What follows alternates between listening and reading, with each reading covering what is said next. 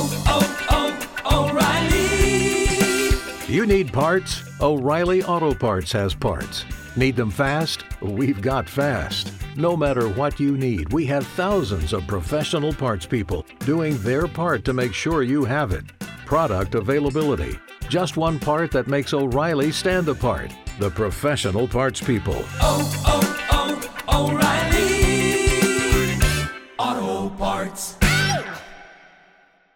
Blog Talk Radio. Good afternoon, everyone. This is Ray Pinney with New Jersey School Board Association. Welcome to another edition of Conversations with Educators on the COVID 19 Frontline. Uh, later on, we'll be speaking with uh, the superintendent of North Warren Regional School District, uh, Sarah Bilotti. Um, but if you want to participate, there's two ways that you can participate. If, if she mentions something, you can call 1 347 989 8904 and press the number 1. Um, or you can just uh, log on to the uh, the chat room that uh, Blog Talk Radio has. You do have to register with Blog Talk Radio, but there's no fee for that. So uh, as we've been we've been speaking about uh, to all types of superintendents and educators throughout the the state of New Jersey, into the diverse state. Um, North Warren, uh, I'll have uh, Sarah uh, describe North Warren, but it's more of a rural district than uh, some of the ones that we had in Essex and Hudson and other places. So, welcome, Sarah. How are you? Good. How are you? Thank you for having me. Good. So, so um, um, just for those people who are in another part of New Jersey, uh, what it, what's North Warren like? Ha. I love this question. Um, so, North Warren is on the northernmost point of Warren County, and we actually have the Appalachian Trail traverses the entire top part of our district. So, it's very rural, it's beautiful. Um, we were one of the first towns in the nation to be named an Appalachian Trail support town. Um, so, you know, a lot of the culture is very um, nature driven. We have 110 square miles uh, our, that's that's how large our district is, um, and that encompasses uh, the Delaware Water Gap through the Appalachian Trail and down into Blairstown, Knowlton, Frelinghuysen, and Hardwick townships. So it's it's a really gorgeous place to live and a gorgeous place to work. Um, definitely on the rural end, um, but yeah, we, we we love it up there, and it's it's it's very unique in its geography. It, it is, and I will uh, say I've been up there, and it is. Uh, sometimes you forget you're in New Jersey when you're there. Um, yeah, it's really pretty. It could be anywhere, New England or Maine or something like that. Yep. Uh, no, it's very true. Uh, one of the things I would, um, you know, when this, uh, when we had to go to the school closings, and uh, you know, we heard about the COVID nineteen. What were your first thoughts when uh, you started getting word of this? Uh, your first steps?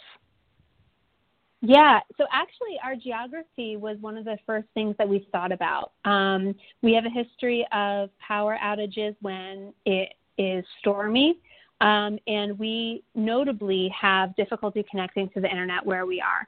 And so, part of the township, um, part of the townships connect via a dial-up service, and then the rest of the township has a more um, you know, a, a, more robust cable modem service. So while everybody, um, mostly everybody had internet in their home, that internet was spotty. So as mm. we were looking at the reality of are we going to need to close and what can we do, um, we quickly surveyed our kids and we asked kind of how they would connect. And we found that most of the students, now we're a 712, so we're middle school, high school, um, most of the students had access to a smartphone and did have cell service. So the other issue with being along the Appalachian Trail, there's a ridge at the top of the mountain, and on that ridge, there's really limited cell service. So between having um, the internet in your home and cell service, we realized that we were going to have to find a solution that really came in under um, two megabytes per second, which I know gets a little technical, but we needed to find something that was very low bandwidth. And we needed to find something that kids could theoretically do on their cell phones. Because remember, at first we were thinking this was going to be a short term closure. So we thought, what can kids do on their cell phones as a stopgap if they can't get on the internet for one reason or another? And we found that every kid had a device in their home that they could use, and every kid had access to the internet in some way. So um, we looked at all of the different platforms that were available Zoom, Google Meets um, you know, WebEx, and we found that Zoom actually has a, um, you can get away with a 1.75 megabyte per second speed and still connect to the audio of Zoom. So mm-hmm. we realized that that would probably be the only platform that we could consider um, because we needed something that had that tiny, tiny bandwidth to make sure that even the kids who had the dial up connection could get on. Um, so we very quickly um, looked at training our staff on Zoom. So within the matter of, you know, maybe three days, we got all of our staff signed up. We gave them a quick tutorial. Um, and you know, we we told them to prepare for if we were to close um, in the following weeks that this is what we would likely be using as our video platform.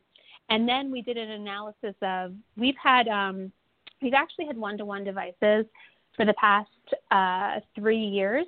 And we started in our seventh grade and we've been rolling them up. So all of our seventh, eighth, and ninth graders have one to one devices. And all of our middle school teachers and some of our high school teachers have already been trained in different tech approaches, specifically the use of Google Classroom. And so Google Classroom also has a low enough bandwidth that we thought between Zoom and Google Classroom we could probably get this done. So we scrambled to have um, to, to ensure that every single class, even gym class, even um, art class, some of these classes that didn't traditionally use Google Classroom because it, it didn't really lend itself well to their environment, we made sure that every class had a roster of kids signed up and that every kid in every class knew how to get on their classroom. And we did that the week before we closed. So we tried to get ahead of it and we tried to really think about what do our students need and how can we meet them there with, with with our technology.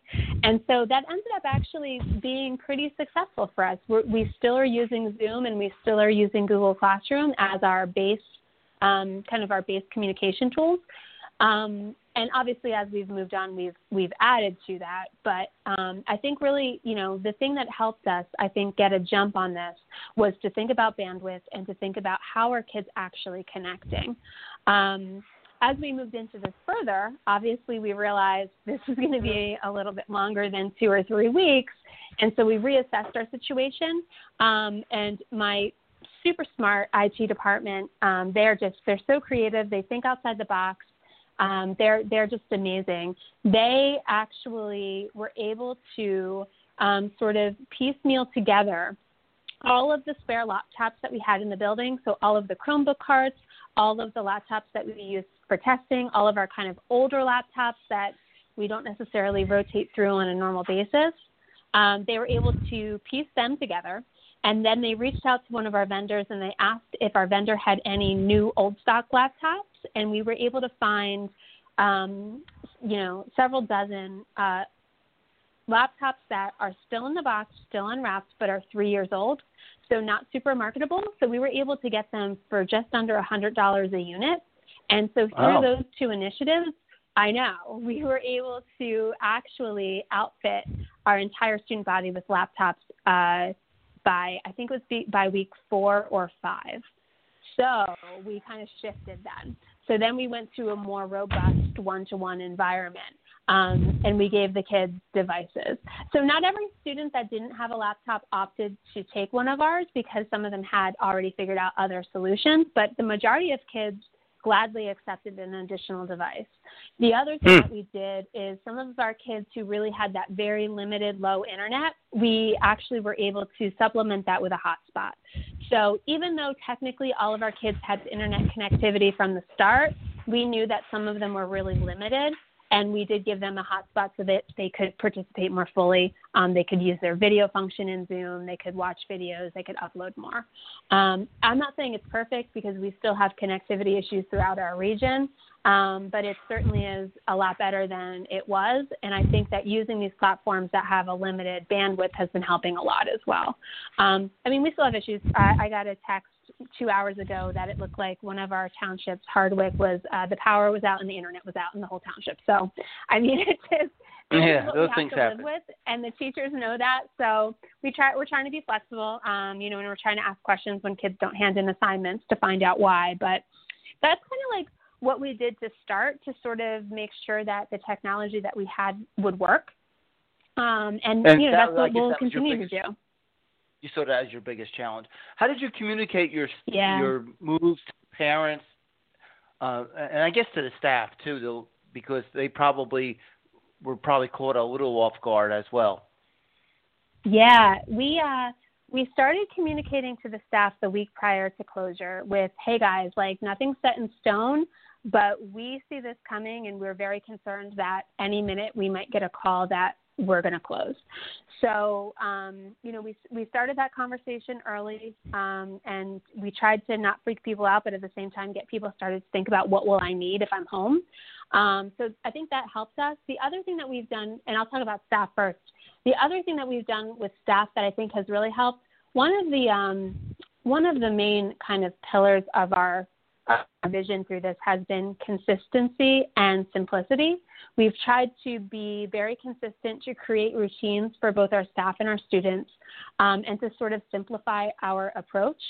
So that kind of went along with our communication as well. We've tried to make our communications be single focused. We've tried to not overwhelm uh, parents or staff with communication. Uh, one of the things that we did, I'm a huge proponent of, of social media. We typically put out hundreds of photos on our social media a week. We actually um, locked that down uh, when we started this so that the only communications that people were getting were the targeted communications from the district office or the, the principal's office because we were a little bit nervous about communication getting lost in the sauce and we were very concerned about just the overwhelming amount of information that we were all receiving during those times and we wanted Mhm. to make sure that we were we were kind of like slowing that down and targeting it. So we kind of turned off our social media photo photo speed um, and we started just posting things that were relevant to home instruction. Posted a lot about student mental health. Um, that was one of our focuses especially when we first started. Our first two or three weeks i think you know every uh, two out of three uh, communications we had to parents were focused on on mental health and the resources that we had available at the school and in our county. We thought that was really important, um, and we tried to just be um, kind of consistent in our approach uh, and you know a very simplified message to our staff. I'll, I'll jump back to staff. Um, one of the things that we thought was really important was um, uh, kind of um, demonstrating good practices. So we've actually had a faculty meeting um, every morning during the closure, which seems like a lot, but sometimes they're only five minutes. And they start our day. So we start at 7:45 with a faculty meeting, and during that faculty meeting, it gives us a, t- a chance to, to one see each other because I think that's really important. This lack of connection, um, I think, is one of the hardest things that we're seeing students and staff facing during the closure and it also gives a routine to our day. So, you know, we know that every day we're going to have a faculty meeting, and lately during our faculty meeting, we've shifted a focus away from giving information to sharing collaboratively tips and tricks that have helped us. So we have teachers presenting um, every Monday, Wednesday, usually every Monday, Wednesday, and Friday. Um, we have a teacher share something that's been helpful to them that they've learned, and that has Mhm. done two things. One, um, teachers that maybe already knew about that tip or trick, I think it affirms that it was a it was a good idea. Um, and two, it's really opening the door to see what are other departments doing and what are other teachers doing to solve the problems that we're all facing.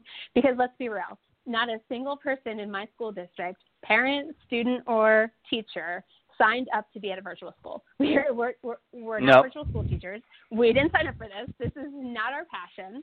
Um, and so we wanted to find a way to try to make this more efficient for our staff because it's overwhelming.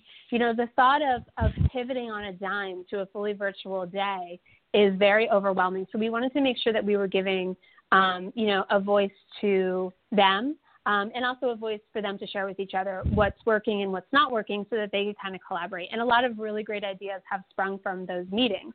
Um, the other thing I think it does is I think it's been able um, for us to kind of demonstrate, you know, how powerful it's been to be able to see each other um, because you know, going onto a Zoom meeting with a class of high school students is kind of terrifying. Um, and we wanted to kind of show that there's there's some real value to it. So I Mhm. think it's helped. Um, the other thing that we've been doing to communicate with students is that um, teachers have flexibility in how they do their lessons, but we our schedule is fairly consistent. We do AM PM schedule, so like our morning periods meet on Monday, our afternoon periods meet on Tuesday, so there's a consistency and a routine. And then the teachers are encouraged to do Zoom classes several times a week, so those those kids have a ch- have a chance to interact with the teachers face to face and face to face with each other. You know, one of the things that we saw, you know, during during the second week our middle school teachers started doing some nice little social events. They would do a movie night or a movie afternoon that where all the kids would kind of get together on a Zoom and watch a watch a short film or watch a video. And they really found that the kids loved that. The kids missed seeing each other. Um, and the kids really missed that kind of that communication between the students and the teachers, which, you know, that's that's really we know that's meaningful. Um, and so we've tried to kind of give them that and, and try to create avenues for them to be able to um, explore that and, you know, um, capitalize on that. Now, you know, of course, we're in a high mm-hmm. school. There are some kids who, you know, at 8:30 a.m. are not interested in turning on their video. So, like, of course, of course, that's happening. Um, but largely, they know that they have that opportunity, and they know that they have that chance to see their teachers. Which I think that the consistency of the knowledge that it's there is super helpful. Um, so that's kind of, you know, that's that's what we've been looking at. We've been doing uh, we've been doing parent letters home. Sometimes, you know, for things that are graduation specific, we communicate just with the senior parents. Um, our principal has done a couple of videos for both the kids and the parents so that they can hear her talking and see her talking. Um, but I really think that you know being out there and, and being a consistent voice has helped with our with our communication. And I think that, you know, our faculty meetings are really helping because our staff knows exactly what's going on day to day. They know what the expectations are. Um, and they know that if they have a question or if they're stuck or if they need help, there's an avenue for them to ask, mm-hmm. you know, the whole, the whole faculty for that, for that input, which I think has been really helpful. Um, I know that I, I, I see a lot of value in it. Um, as we move forward in this, and, you know, you said it earlier, we thought it was going to be a few weeks and then now we're not going to come back in uh, for this the rest of the school year. What do you see as the biggest challenge as we move forward? Um, I think the biggest challenge as we move forward is holding on to the integrity that we've had in terms of instructional integrity. I think it's really important that we continue to offer high quality lessons, that we don't phone it in, that um, you know as a as a nation that we continue to teach kids because that's what that's what we've all signed up to do. That's our that is our passion. You know teaching kids is our passion. Um, and so i think that that's like the most important thing that i see is is to not get burnout on the situation or on the the the the global nature of this situation, but instead to mm-hmm. focus on trying to make sure that our kids get as far as they can in the curriculum, that they get real instruction that's meaningful, um, and that we continue to try to engage them. Uh, I think that's going to be our biggest challenge. One of the things that we're looking at is how do we engage our students that we've identified as at risk over the summer. We already know that students regress over the summer. We've known that about special education mm-hmm. students, and we've known that about at risk students and ELL students. And I think that we need to be mindful of that this year, especially. And so um, we're in the process of developing a plan where those students who are identified as at risk will be getting um, either phone calls or group meetings uh, throughout the summer to have a connection to our school and to our staff. Um, and we're also trying to see what else can we do to facilitate that because we know we're not going to be able to run programs. So we're trying to think what can we do to keep that connection because I think that that's the other thing we're facing is that as you know we as a society are getting kind of burnout from the lockdown you know kids are getting burnout and teachers are getting burnout too and how do we keep it fresh how do we keep it energized and mm-hmm. how do we make sure that that that instructional level stays as high as it's been because i know you know, at North Warren, our instructional level has been high. Um, our teachers have been a- extremely mindful of making sure that the kids get the content that they need. Um, so I think that that's going to be one of our biggest challenges. I think the other challenge is going to be just the the divisive nature of of when do we open, how do we open. We see it on a national level, we see it on a state level, and um, you know I think that being consistent within our regions and working together is going to be the other thing that we really need to focus on. We need to be having those conversations. I know in our county we've already started. Um, you know, uh, we have task force task forces already set up um, to start talking about next year. Um, and, you know, looking at what are the barriers, what are the benefits, what are the concerns, what are the plans, because I think we have to start having that conversation now. Oh yeah, I think uh, I think that's going to be the priority uh, after uh, graduation. Um, well, talk Mhm. about graduation. I, I think everyone Yeah. in education, at least the first person, the first people I thought of were the seniors. Uh, Uh, and I yeah. wasn't the only Yeah. one. Um, as this dragged on, they lost a lot of their traditional moments and Mhm. celebrations. Um, so, how are your seniors been? How have you been trying to help them? Um, because I Uh, know everyone in education is concerned about them. Yeah, it's it is. It's heartbreaking. Um, you know, we've we've had some calls with our student council and our student leaders. We've sent out surveys to them to try to get their input as to what's important to them. But I mean, it's just heartbreaking because you know there's there's there's not a lot that we can do. You know, we're we're trying to advocate for them um, while still working within and following the direction from the New Jersey State and County Departments of Education. You know, so we're looking at what's the DOE saying, we're looking at what's the Department of Health saying, and now we're working with the prosecutor's office to try to make sure that um, whatever it is that we plan, that health and safety is our top priority, and that we are sure that we're functioning within those guidelines. Um, and so that's been really tricky because you know some of the things that have been stated verbally conflict with some of the written directives that we've received. So it's it's been hard, and and I feel bad because I feel like the students are just you know they're very upset and they want to see something good. Our goal has been to, you know, if we're going for, forward with a fully virtual graduation, let's make it the best that we can. So, you know, we're using a professional production company um, and we're taking their input. So we've asked them, what's important to you? Um, you know, what parts of, of our traditional standard graduation mean the most to you? Because I, I have my ideas, but really, you know, it's their graduation. We wanted to hear from them. So we were able to get some really good information. Um, we got some good ideas and some good topics of things that we're going to integrate into the ceremony so that they'll have a voice. The things that they're identifying are as important. We're trying to give voice to, um, and we're trying to figure out how to how to manage that and, and how to um, kind of incorporate it. Um, so I, I think it's you know we're trying to listen and we're trying to honor them um, as much as we can because it is it's just heartbreaking. It's heartbreaking for all of our students. I mean, what student ever conceived that they would not finish, you know, that the last day of school would have been a rush of an announcement over the loudspeaker telling them to to get all their stuff in case we don't come back. I mean, that's crazy. That's we've never, you know, in our history ended school that way. And so No. I think it's just it's a big adjustment. It's a big adjustment and, you know, the seniors are missing out on a lot. Um, and they have a lot uh, ahead of them. Um, you know, college is probably going to look different for them next year. It's it's it's going to be a lot, but that's also why we're trying so hard um, to make sure that they have the instruction they need to to to be prepared for that next step, um, and to be mindful of of their feelings through it as well. Um, yeah, it's just I don't I don't think there's anything other than heartbreaking that we can Yep. use to describe what we're feeling for them. Yep, and I, and I think that's across the state. Uh, I know it's across Yeah. the state. Um, Yeah. let's end, well, let's let's end on a more positive note. Uh, Yeah. Two things. One, was there any? You know, I've heard of some creative things being done by some of the teachers and principals, and Yeah. is there something that someone in your staff did that you're like, wow, that's a great idea. I never even would have thought of that, or I wish I thought of that. And what are you most proud of that, uh, about your? Yeah. That's a great question. So two things. Um, there are, yeah, there's so many things. So we had, uh, I'll, I'll, I'll try to, to, to just quickly touch on a couple of them, and if I go too long, just, just let me know. But, yeah, we have um, about five minutes. so we had- have- Okay, okay. That's good. We had so one of the things that surprised me were some of our elective teachers that have really embraced this digital process, um, especially like in our art department, in our um, performing arts and our visual arts, our physical education teachers. They've been so creative in how they've engaged students.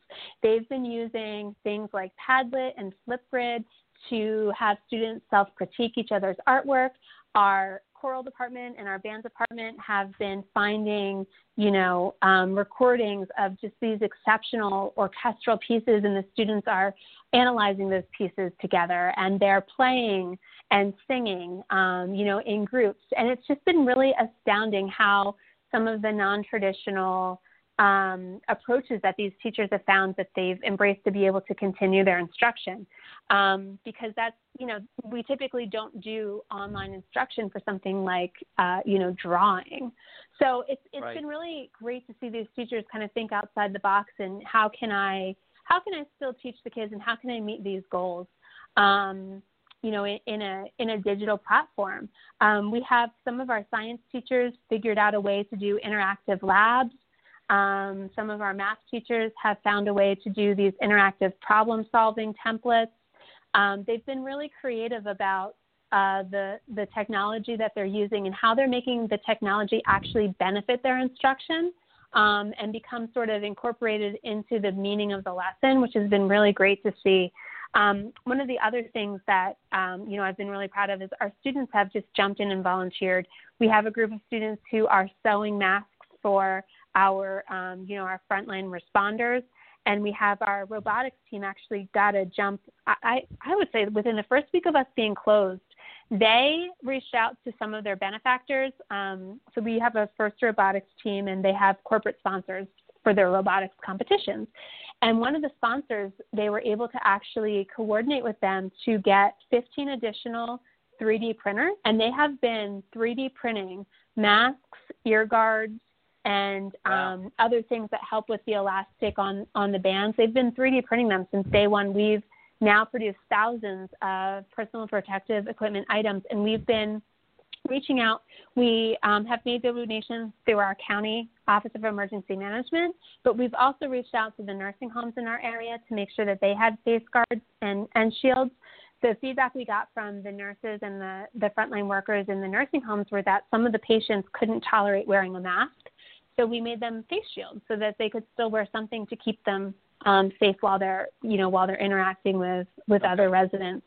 We also were able to do a huge donation to um, the VA hospital that's in our region, and they had this a similar concern that there were patients that couldn't wear masks on their face, and so we donated face shields to them so that they could have something. We also donated a lot of they're called ear guards. They're like these little plastic things that clip together that make the mask not touch your ears which for a lot of um, a lot of people with any kind of sensory issue or discomfort, this is making it a lot more tolerable to wear a mask.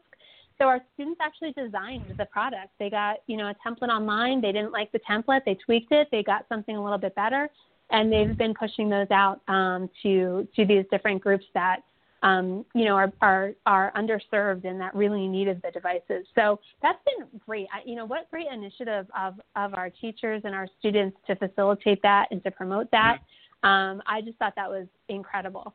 Um, and what an amazing learning experience for these kids that that they actually, you know, took these uh, took these uh, graphic templates and figured out how to make them into a better product. So they actually improved upon the templates that we were getting from, you know, from from these national vendors that were making them. So so proud of them for all of that. I'm so proud of my staff. I think that they have jumped in. They their priority is so clearly on our students and on keeping learning going.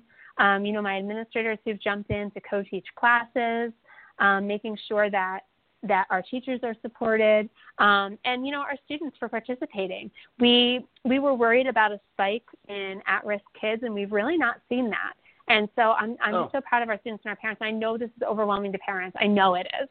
Um, and they've you know they've stepped up and they've been supportive and they've been helping us and we've been working together to try to make sure that the kids are logging on and getting the work done.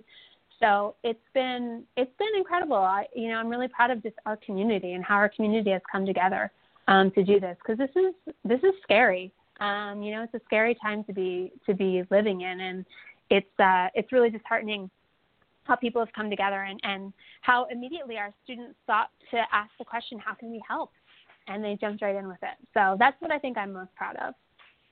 Okay. Well, we'll we'll, end uh, the podcast on that happy note. Uh, even though it's Yeah, been a trying time, I think I think we have seen. Uh, uh, I, I don't think more collaboration among everyone in education, from the the board to the administrators to Mhm. the teachers to everyone that works in the in the in the buildings. Uh, there's been a tremendous uh, collaboration about the kids. So I'd like to thank Sarah Bilotti Yeah. for joining me on this uh, podcast, and good luck with the rest Yeah, of your school you year, Sarah. me. Okay, Absolutely. and that Thank brings you so us to much. the end. Thanks for having me. Okay, and that's the end of our episode. I Thank hope you you. all have a good uh, afternoon. Thank you.